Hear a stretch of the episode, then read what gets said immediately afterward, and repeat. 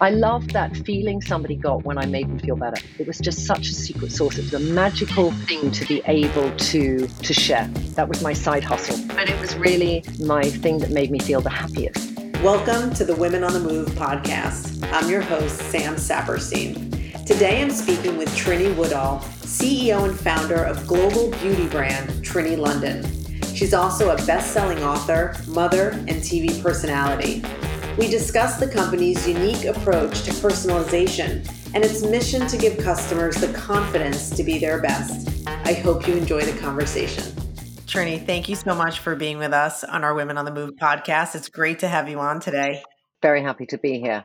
You know, I, I, I feel that it's odd because I do podcasts and, and I do them with, with different people, and I've never done them with a bank.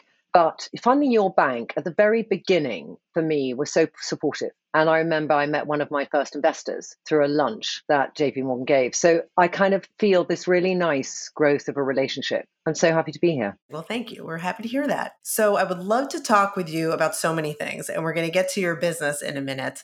But many of our listeners also love to hear a good career story, and yours is a fantastic one. So let's start with that. You started your career in finance and you've made your way clearly into beauty and fashion for so long now. So, what made you start in finance and how did you move into these other industries? I was somebody who was not a top performer at school. I was very much motivated by my passion of the time. So my family were not a family who were, I didn't have the concept of a tiger mother. My father, on the other hand, actually became the chairman of a bank when he was in his early 30s. And he had very early success from coming from not that much. After the war, went to Canada and worked in a stockbroking house and then came back and became the chairman of a bank in England. I grew up as the sixth child in his two marriages. And I kind of was always like, I'm I'm here, hi. And I thought, well, why don't I go into finance? Because that's a way I can have these after dinner conversations with my father where I have some relevance to contribute to the conversation. I was terrible at school and I hardly passed my GCSEs, which is before you do your sort of SATs. And then I did A levels and I think I got one and a half basically. So I didn't start with much, but I had that determination and I thought, okay, I can't, I don't have the qualification as a graduate program to go into a nice bank. So I'll go. And I started as a secretary in a physicals commodities trading house. And it was that real physicals commodities time. And I remember Trading Place had come out then. You know, there was that very amusing film with Eddie Murphy. And then I sort of then found myself uh, a year and a half later working as one of a sales team in futures, commodity futures, and doing kind of learning you know, I did my Series 3 Chicago Mercantile Exchange exams, which I failed, but that didn't stop me to continue in the job. You know, I was a, a total failure. You know, people grow into the knowledge of, of labels and, and take them on a totally new ride. For me, it was just, I didn't feel I had the right to be there and I wanted to be there. So I did persevere at it, but I got very caught up. It was the 1980s. It was a crazy you know, I was a very sociable person. I got far more caught up in the fun of life. And then I lost my sort of passion for a career. And I ended up taking a year out when I was 25. And, and when I sort of came back to London, suddenly very nervous, very raw, like a peeled back onion. And I, for the first time, where I felt I'd already lived an entire life, I thought, what do I actually want to do? The one consistent thing that I'd always loved, I had loved making over my girlfriends. Simplest thing.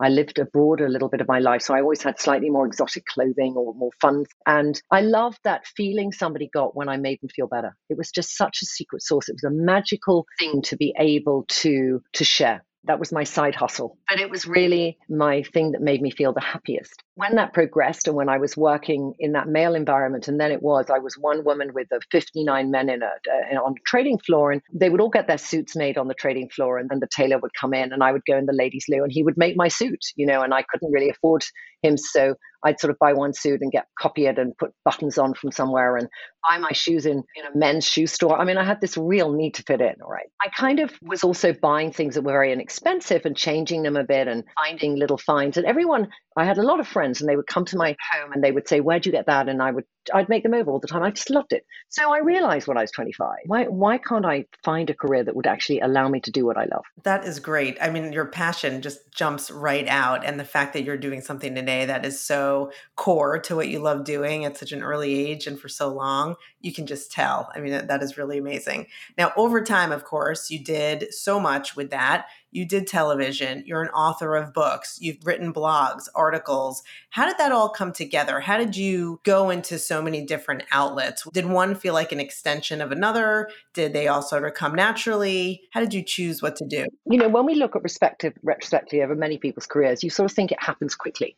But when you're in that moment, it happens much slower. It was two things. It was sort of it it happened slowly and evolved. I never kind of had this master plan because then you don't adapt, you don't grow with those changes. You know, there's something a lot to be said. And I was reading about with my team recently about that sense of a fixed mindset and a growth mindset. And I think that when I was at that stage, I was really wanting to think, okay, I love doing this. I had one lucky break. I met Susannah. She was in a crossroads in her career, my sort of partner in crime for 15 years. She worked writing about women's cricket in a paper which is like New York Times or Daily Telegraph. They wanted a new columnist. They said, Why don't you do motor cars and fashion? We said, That's a really bad idea, but we could do fashion that's accessible for women. And so we did that column. And so we got about 2 million readers a week and we had a whole page. So that then was as powerful, maybe, as a, as a good Instagram account of the same number of figures. It gave you that visibility, which allowed us then to come to the attention of a woman who was starting Sky B, which turned into Sky. And she was wanting to get cheap television programming. So we did one show with her, Disaster, made in our home, made for $700 but it gave us exposure to TV, which then the BBC saw. So in between that, the internet became quite exciting, and we had our column. We were doing well on it. We brought out one book.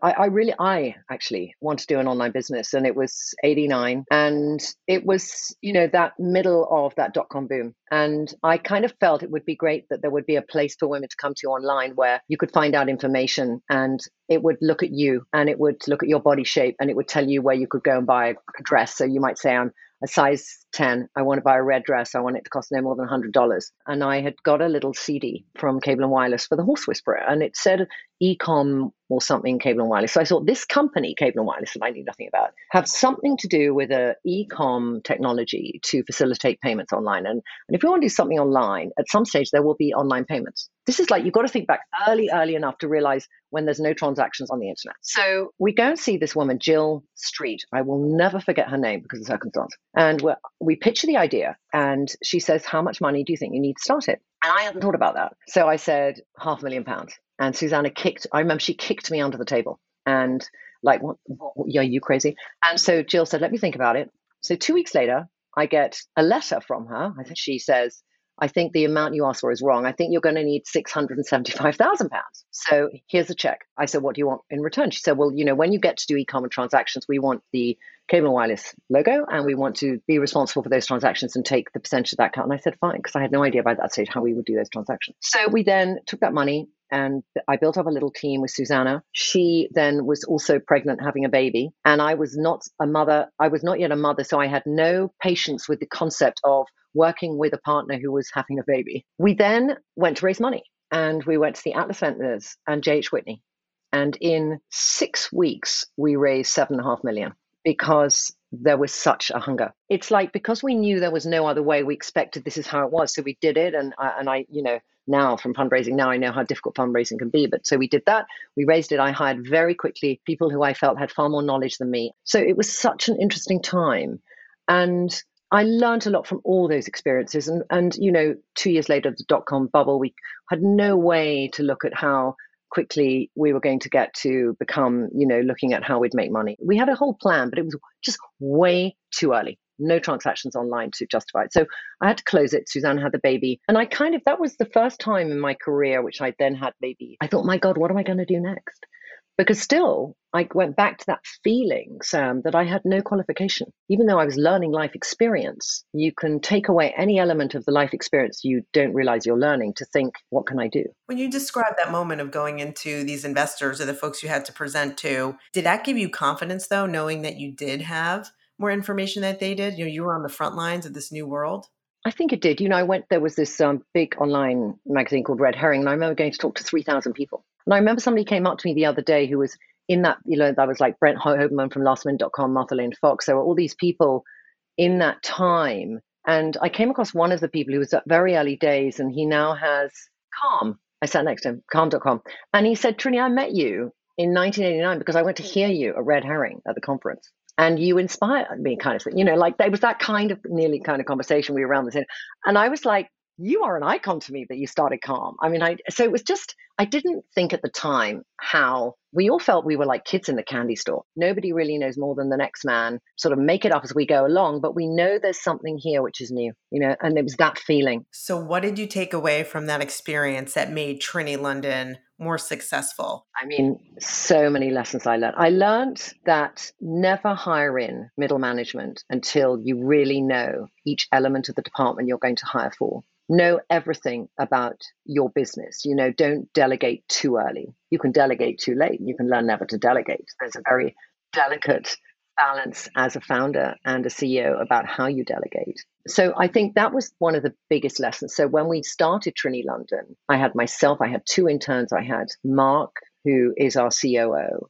We were tiny and I knew the vision, I knew what I want to do, I knew the product. I I got you know that initial in England you do um, an SEIS and I, I, and I raised money on the basis of that I raised 150,000 pounds.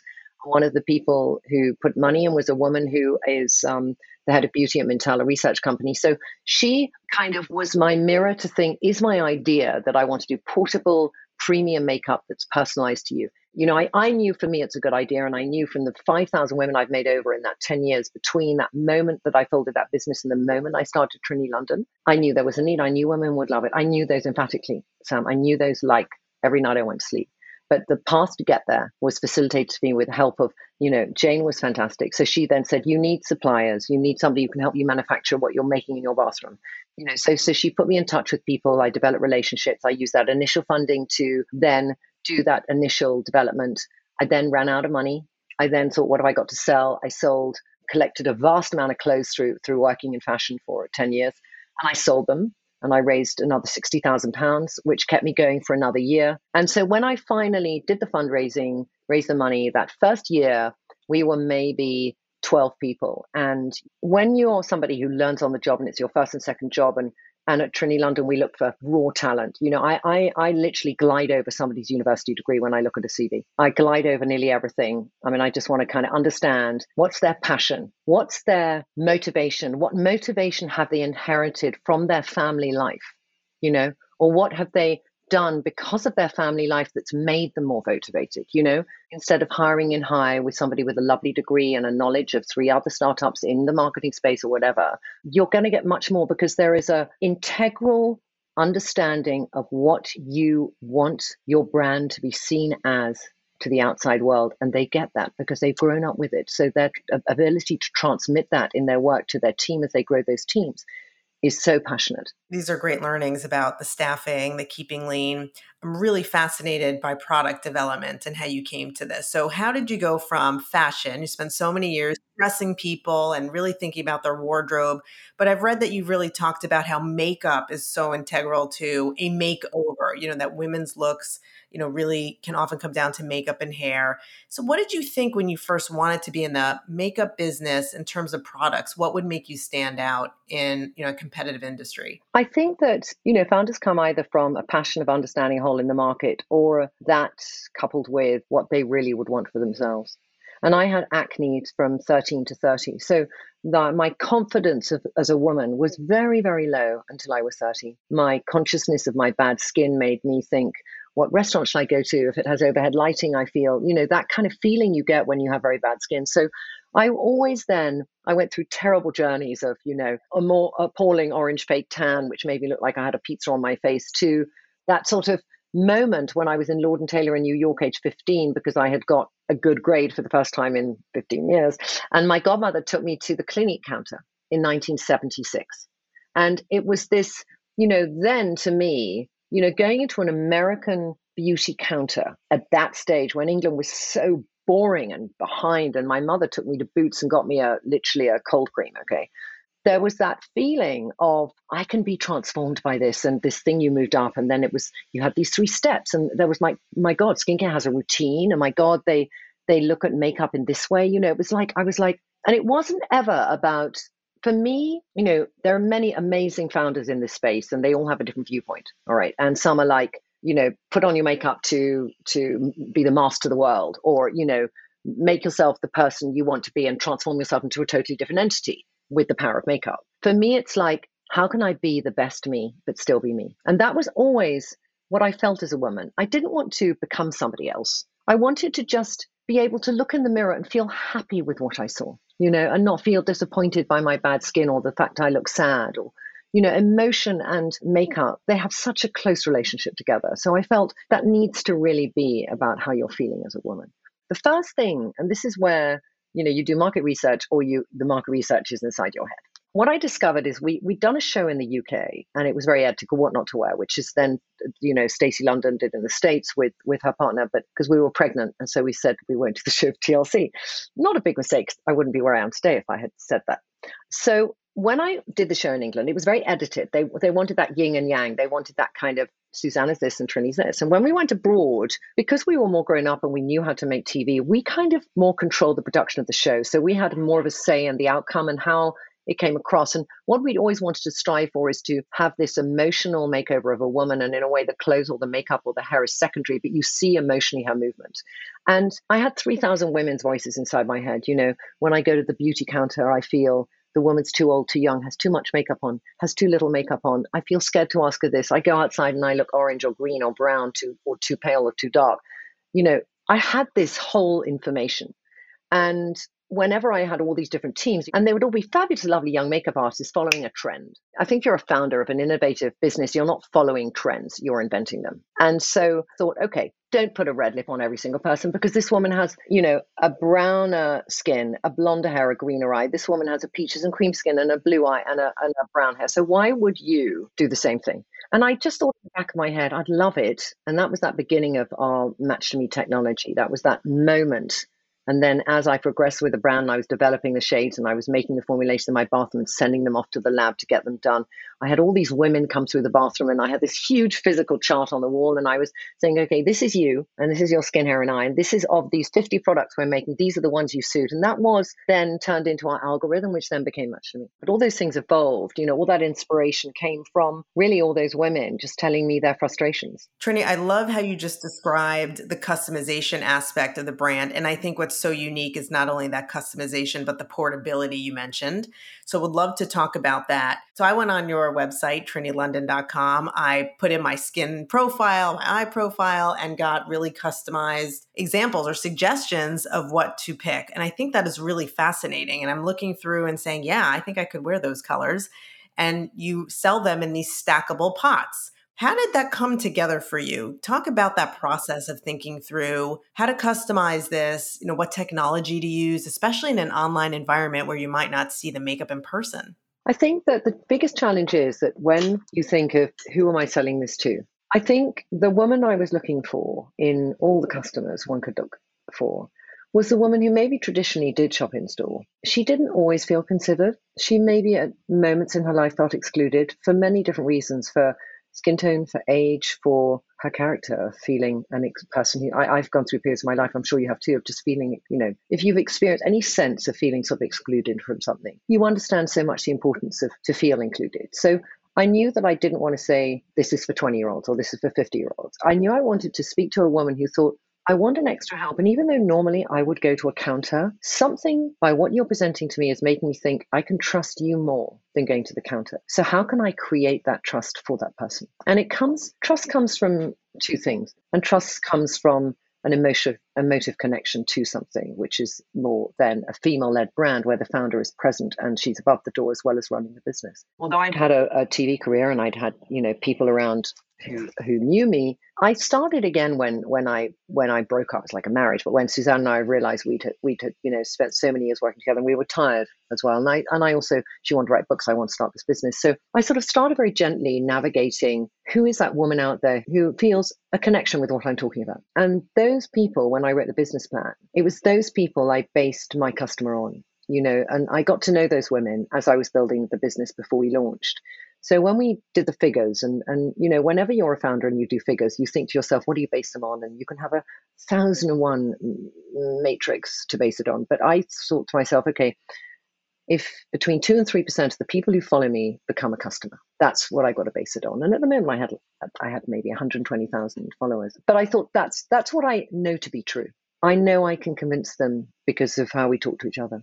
That then meant that our figures were oddly quite conservative. Took a while for people because uh, it was a time online where people wanted to see huge growth, you know, and like sort of Casper mattress, you know, just that kind of growth hack, blitzkrieging, all the, you know, ways that people were talking about just acquire a customer at whatever cost. And I think I'd always felt I want a customer who whose lifetime value is integral to the growth of our business. So I want to nurture that woman. So I need to get her trust. I need to build that slowly. I need her to come in and think, okay, technology scares me a bit, but I like, I want to do that thing. And also, if she finds that thing hard to do, what else can I offer on the site to help her? So we started this thing called the lookbook because I thought there are so many sites where you don't see an image of you on that site, whatever it might be selling. And I didn't want women to feel that. And in beauty, you know, there's a lot of responsibility which is now being addressed more to just make sure that anyone who visits that site feels included in that journey. We kind of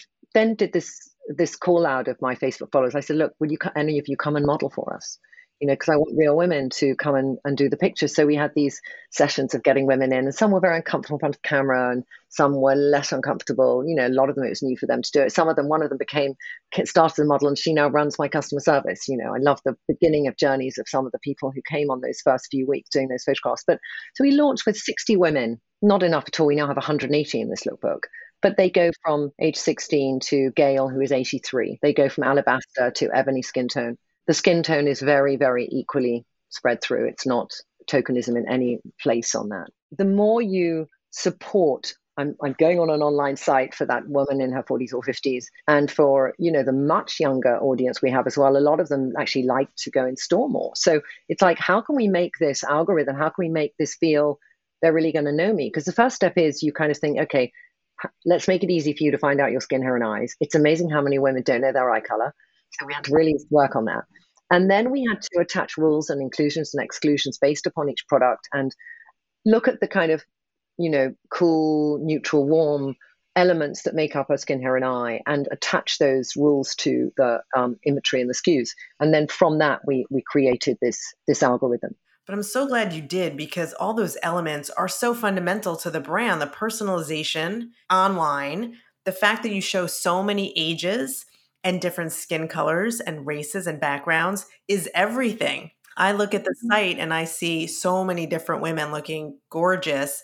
And not only their final product, but I love how you show women without the makeup to start. I'm mm-hmm. so amazed you got them to sit for the non makeup portraits. With the pictures of them without the makeup, then with just slight makeup, just the mm-hmm. foundation, then maybe just a lip, and then the full blown look that is really interesting to me as someone who might want one day to be very natural looking, might want one day mm. to be more made up. But Sam, it's also tricky that because you and I, I mean, you're younger than me, I'm sure, but you and I have generally grown up where we've seen a very one dimensional perception of beauty. So, you know, there's a delicate balance between being aspirational and relatable and being so relatable that you are no longer aspirational. And so, you know, you want to go on a site and think, oh, I could look like that with that. So, you know, barefaced, we we brought in six months ago because I said I want to show what it's like before you have the makeup on because I, I want to show the difference. I want to say exactly what you, I'm in love that you said what you just said because I've never been in an interview where somebody said that because it's, you know, we've just been trying to get enough. We've had to go back to the old models and get, it's taken a while to do the, all this research.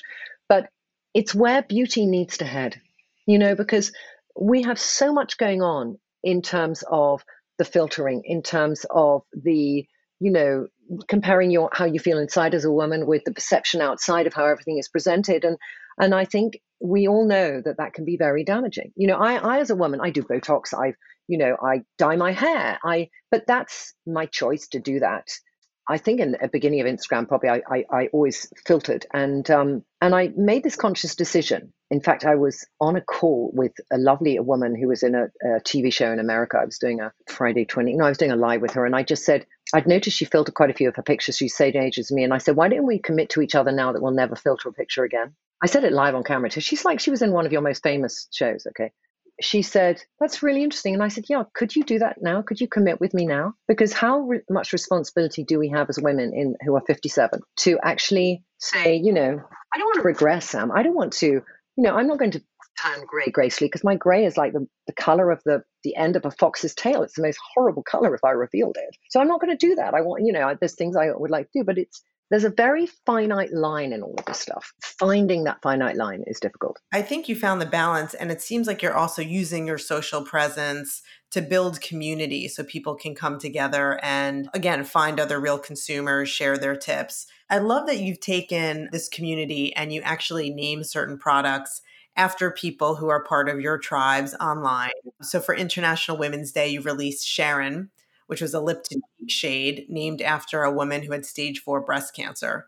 That's powerful. I mean, that is unbelievable to connect with your own consumers that way, and you're giving money um, from that product to charity. What's been the reaction to that kind of community building? I think the most overused word of the last years is the word authentic. I cannot bear the word. But I think that when you look at the influence of a community on a business, if you manufacture that community, it isn't really that real. And we had this woman called Kelly in Northwest England, and she followed me. I, I think I just launched Trinny London, one of the first people made to buy the products, and she kind of said on Facebook, "Does anyone follow Trinny London? I think it's quite interesting." And does anyone want to start a, a Facebook page with me? And she took a bit of our logo and put it up. And after about four months, we saw about somebody in the in the business said there's these these women on Facebook and there's these four or five different groups and they've all got one's got a picture of face, one's got the Trinny London logo, and, and they're all talking to each other about you and about the brand and everything. So we got in touch with them and said, look, you know, you're obviously enjoying it. We're so happy you're enjoying it. And they talked about everything, you know, in a way I think I spearheaded their conversation of whether it was talking about menopause or the latest lip to cheek shade or or you know, a dress, whatever it was. All these women were just so fabulously uplifting of one another. That was the amazing thing about nearly like 99.9% of these women. So we then said, look, why don't you, you know, as these also, they started to get lots of people on the pages and then some territories are overlapping with others. And we said, let's help you a bit so that we can just, so, so one of our team actually now helps them sort of manage these communities. And there's now in 16 countries around the world, there's 34 Trinny tribes we then the people who admin these fan pages we said why don't you call yourselves ambassadors and then we said look when whenever we launch something we'll send your you because you're spending all this time adminning the page we'll we'll give you whatever we are launching and and it's up to you to talk about it or not so there's no financial exchange as nothing. What it is for us is they are our biggest champions and our harshest critics. And i think as a business you need to hear the truth. You need to know when is something just the heartbeat drum of two very loud people versus this is something we need to listen to. You need to know when you've got something right why you got it right you know. So so they're incredible. And and you know a lot of the products initially were named after people in my life who had meant a lot to me people I've been inspired by. And then it's branched out to people in this community. You know, we have this big thing as women, which is who do you want to be today as a woman? You know, I'm sure you wake up, Sam, and you think, who do I want to be today as a woman? Not who my partner thinks I should be, or my daughter, if you have one, or your mother, or your best friend, or whoever, who would I like to be if I didn't have any of these constraints? And what I would then say on lives, on my little stories, I say, look, if you want to join a community of women and you're feeling in this time we're all going through this isolation of, or just like the need for some freshness in your life or, or something that breaks the pattern of the mundanity of what's going on, join a Trinny tribe. Swipe up to join the one in New York, swipe up to, you know, and, and we had this amazing growth of the tribe. But it was that, it is that feeling that these women have found through this tribe, they can test out, they can road test the woman they want to be. And then when they have enough confidence from women they don't know well, who are really supportive and you know, they, they for the first time post themselves in a lipstick, which they might never done before, and 10, 20 women say, You look incredible. You know, they just get this thing whereas they might have a naggy husband and they might have a teenage daughter who gives them a hell every day and they think somebody is actually acknowledging me and appreciating me and that that fills your heart and when that fills your heart you look at why is your heart being filled so there's a beautiful echo chamber going on and i think that for us is the, the, the, the, most important flower to nurture for us as a business because if you don't have a heartbeat of a company, you can become very mechanical. You can forget your principles of why you develop a business. You can forget, you know, it's like when I look at, at where I want Trinny London to get to. You know, there are some fantastic founders who go, I want to make X million, or I want to do this, or I want to start a foundation, or I want, you know, they, everyone has this motivation of what do they want to get to. And I still have that six and a half year old inside my head. I just want a woman to feel really good. And how can I help more women feel good about themselves? I think you built it. I mean, so many companies pay so much money to create those things And it sounds like you organically found those things from your consumers who are already doing that outside the company on their own.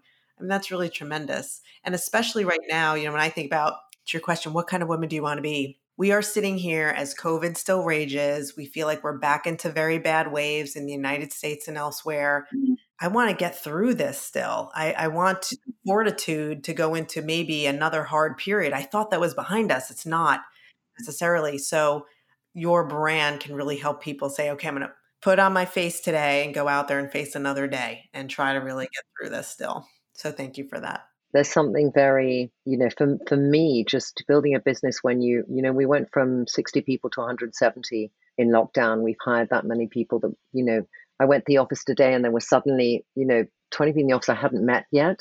I'd met on Zoom 101 times, and they're like a, I mean, you know, they're like a family. I, and they are like, it's like so inappropriate they're like my children. I feel that. I just do. I'm not going to not say it be politically correct. I do. I feel that. So, um, but it is um, when I look at that broader community, you know, those times when you're, you know, in your position of what you do, Sam, and and in my position where you wake up some days and you think, do I have the energy? You know, so sometimes when we have that, the last person we call is a friend who would be there at the end of the call for us because we kind of put ourselves into a hole of thinking, is there anyone I can call about this? Because it seems nothing, yet it's feeling heavy for me. And that's when I got on bloody Instagram and I've just chatted, and all these women have then left comments, and I've thought, I don't feel alone. What they've given me is 3,000 more than what I've given them. What advice would you give young women who want to start businesses and pursue entrepreneurship? I think it's such a tough one of how do you define what is your inner voice?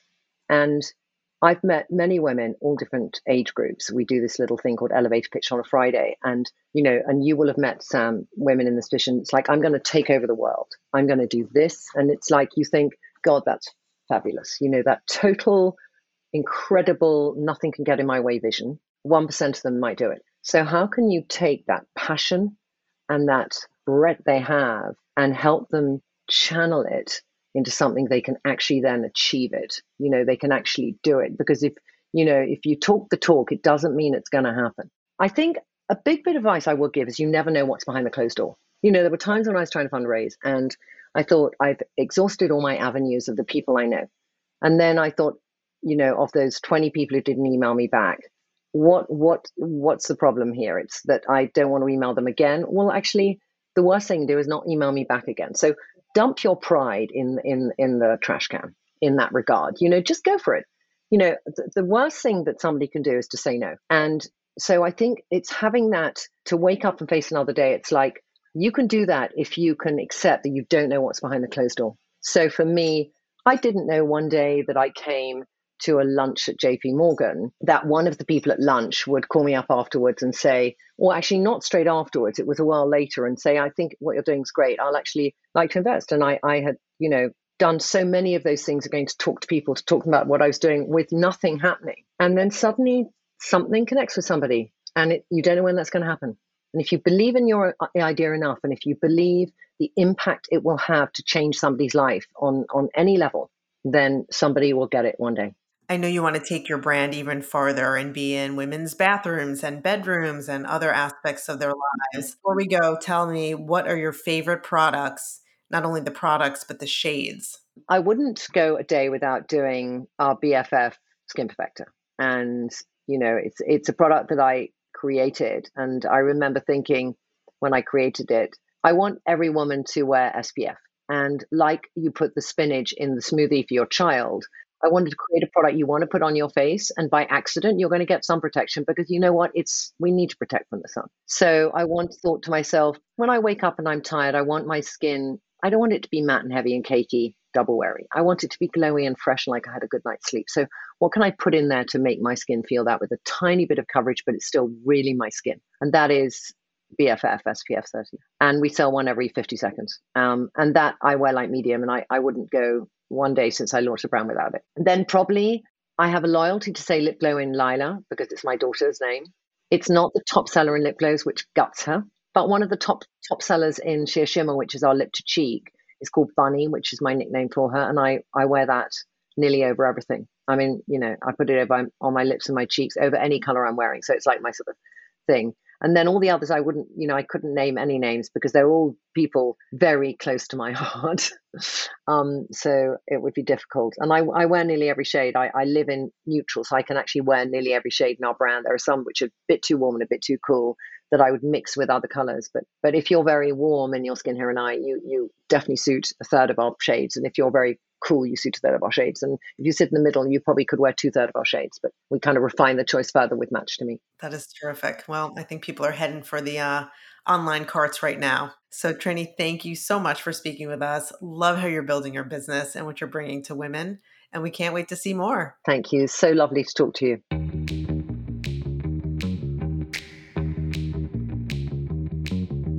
Thank you for listening to my conversation with Trinny Woodall, founder of Trinny London. And thank you to Trinny for sharing her journey and helping millions of women embrace their beauty. I can't wait to get my hands on the Miracle Blur, one of her top selling products. As we close out this episode, I'm thinking of Trinny's remarks and asking myself, what kind of woman do I want to be today? The mission of Women on the Move is to help women in their professional and personal lives. Our goal is to introduce you to people with great ideas, inspiring stories, and a passion to make a difference. If you enjoyed this episode, please rate, review, and subscribe so you won't miss any others. For JP Morgan Chase's Women on the Move, I'm Sam Saperstein. JP Morgan Chase Bank NA is a member of the FDIC.